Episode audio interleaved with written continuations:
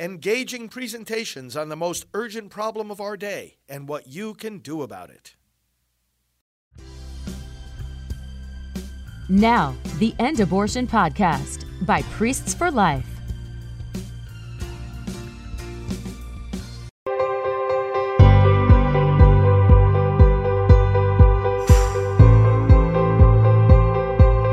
Friends, welcome. Pro-life leader Frank Pavone here, National Director of Priests for Life. Thank you for joining me for another time of prayer and reflections from the Scriptures, the Word of God, which sustains us each day, lights our path, and leads us to salvation.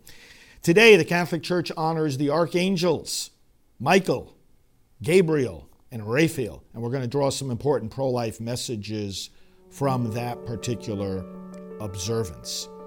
So let's go into the presence of the Lord together. Leave your prayer intentions in the comments if you like, because this is also about praying for one another. In the name of the Father, and of the Son, and of the Holy Spirit, amen. Lord God, we are one body in Christ. You incorporate us into Jesus Christ, your Son, and therefore draw us together as brothers and sisters in Him, drinking of the same Spirit, eating of the same body and blood of Christ, reading and believing in the same Word. So forgive us our sins if we have not lived up to this great calling, if we have betrayed you, aborted your will in our lives. Forgive us our sins. Lead us not into temptation. Strengthen us against temptation. Bless us, Lord, as we delve into your word. It is more powerful than we are. It is bigger than we are. We do not write it. We do not delete it. We do not edit it. It is yours. We receive it. We guard it. We proclaim it. May we live it, and may it guide us to eternal life. We pray through Christ our Lord. Amen. So these angels are real. And angels really help us. They intercede for us. They give us messages. This is what the word itself means in Greek, announcer of a message. They guard and protect us in various ways. And always, just like the saints and Mary, the mother of God, whenever you think of any of these persons, saints or angels, their purpose is one, to lead us to Christ. That's it. There's only one Savior. There's only one Lord. There's only one to whom we owe absolute obedience and who is our complete fulfillment. They lead us to Jesus Christ. And they lead us to the kingdom of life. Let's read this reading from the book of Revelation. War broke out in heaven. Michael and his angels battled against the dragon. The dragon and its angels fought back, but they did not prevail, and there was no longer any place for them in heaven. The huge dragon, the ancient serpent who is called the devil and Satan, who deceived the whole world, was thrown down to the earth, and its angels were thrown down with it. Then I heard a loud voice in heaven say, "Now have salvation and power come, and the kingdom of our God and the authority of his anointed. For the accuser of our brothers is cast out, who accuses them before our God day and night. They conquered him by the blood of the Lamb and by the word of their testimony. Love for life did not deter them from death. Therefore rejoice, you heavens, and you who dwell in them." The word of the Lord. Thanks be to God.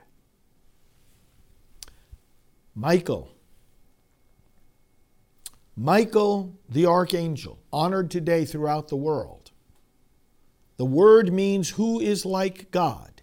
It's a battle cry because he was counteracting the deceit of the devil. The reading says Satan deceives the whole world. How? Well, you look at the beginning of the Bible. He said to our first parents, "You shall be like gods. If you exalt yourself to be like God, eat from the tree of the knowledge of good and evil," which means you think you're the one who decides good and evil. It's all up to your choice. This is at the core of the fallacious and destructive pro-choice mentality. I can get to decide what's right, even if it means killing a baby, and it overflows into many other areas of life as well. It's that fundamental pride, that fundamental arrogance, the fundamental sin I put myself in the place of God. I play God. I have mastery over life and death. I decide what's right and wrong. The deceiver of the whole world deceives us that way, and Michael fights against it. Who is like God? Not you, not me, not any of us. We don't write the commandments. We're not the standard of right and wrong. We don't get to say my choice, my rights, my body over and against God's choice and God's law and God's will and God's property. Only God owns human life. And we go in there in the womb and we steal and destroy and dismember. We're tampering with God's property. We're not only defending the rights of the baby when we speak up for life, we're defending the rights of the one who made that baby. So Michael, the archangel, reminds us today to fight for truth, to fight for life, to fight against this false idea that choice prevails over life. It doesn't. Then we honor today also Raphael, an archangel whom Scripture talks to us about in the context of healing. You may know the book of Tobit, where the archangel Raphael appears as one who brings, and the name means God's remedy, brings healing to the blindness of Tobit, and also brings deliverance from demons. So this theme of healing is key in the pro-life movement. We see in this reading that the devil is called the accuser of our brethren. The devil always wants us to focus on things that would cast us down, wants us to focus on how badly we have failed against God. Now, we have to remember our past sins, but remembering our past sins with encouragement, letting it remind us of our weakness, of the fact that we can't rely on ourselves, we have to rely on Christ and His grace. Remembering it for that reason, and also remembering how the power of His blood washes away those sins, but not remembering them in a way that the devil wants us to remember them, where they define our life, we can't grow beyond them, and they cast us down. That's the accuser. And when we accuse other people, not in a positive way, fraternal correction, hey, you ought to repent of that particular sin. We have to do that. But when we constantly put people in boxes where we can never let them move out of those boxes because they did something wrong. We want to focus on the wrong that they did, and we want to keep using that as an excuse to beat them down. That's the work of the devil, the accuser of our brethren. But he's been cast out. And the archangel Raphael points us to the healing. We in the pro-life movement point others to that healing, even if they've had multiple abortions. I've ministered, as I've told you before, to somebody one time who had 26 abortions. I'm the pastoral director of Rachel's Vineyard and Silent No More. We offer this healing throughout the world every day to people who are repenting of their abortions and coming to Christ.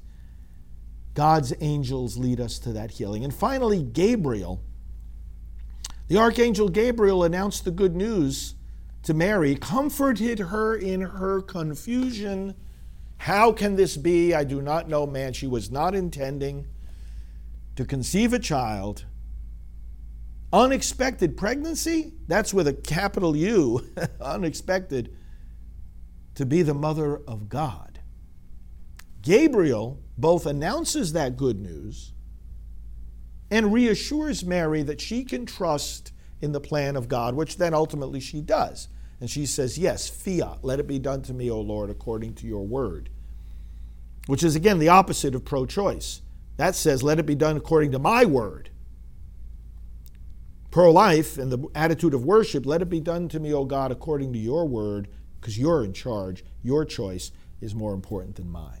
Gabriel symbolizes, and Gabriel's a real angel. I'm not saying that he's just a symbol, but represents to us this need to announce the good news that we will help those who are, like Mary was, in an unexpected, unplanned pregnancy. In fact, there's something called the Gabriel Project, and I've assisted it over the decades of my pro-life work, whereby the churches announce to the local community the good news that those who are pregnant and in need are not alone. They can come to us, come to the church, come to the pro-life movement for help. I always remember when Cardinal O'Connor, who ordained me, became Archbishop of New York. He gave a major speech on abortion, and he said to everyone in the sound of my voice, come to us. If you're pregnant and in need, we will help you. And I echo the very same thing right here, right now. You're pregnant in need, you know someone who's pregnant and in need, come to us. We will help you. We will connect you with the assistance that hundreds of thousands of people want to provide you throughout this nation. And we will take that child, if you cannot raise that child, and let loving parents who can't wait to have a child to raise take that role and that beautiful vocation. So Gabriel, announce, do not be afraid, Mary. Do not be afraid, anyone who's in that situation, not just the mom. We're talking about the dads.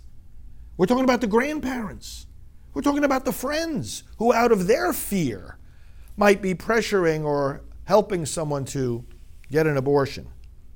To all of you, be not afraid to welcome that new life. So we rejoice in the lessons and messages and truths that these archangels, Michael, Gabriel, and Raphael, bring to us on this day. May they lead us to the one and only Savior, Jesus Christ. And let's pray. We thank you, Lord Jesus, for the gift of life, the ability to defend it. We thank you for being, Lord God, the truth that undoes these deceptive lies of the devil, deceives the whole world, making us think that it's our choices that matter most. What a deception. What a trap. What a destructive way of living, because it only leads us to isolation, fragmentation, and the stumbling that comes with pride. We do not exalt ourselves, O Lord.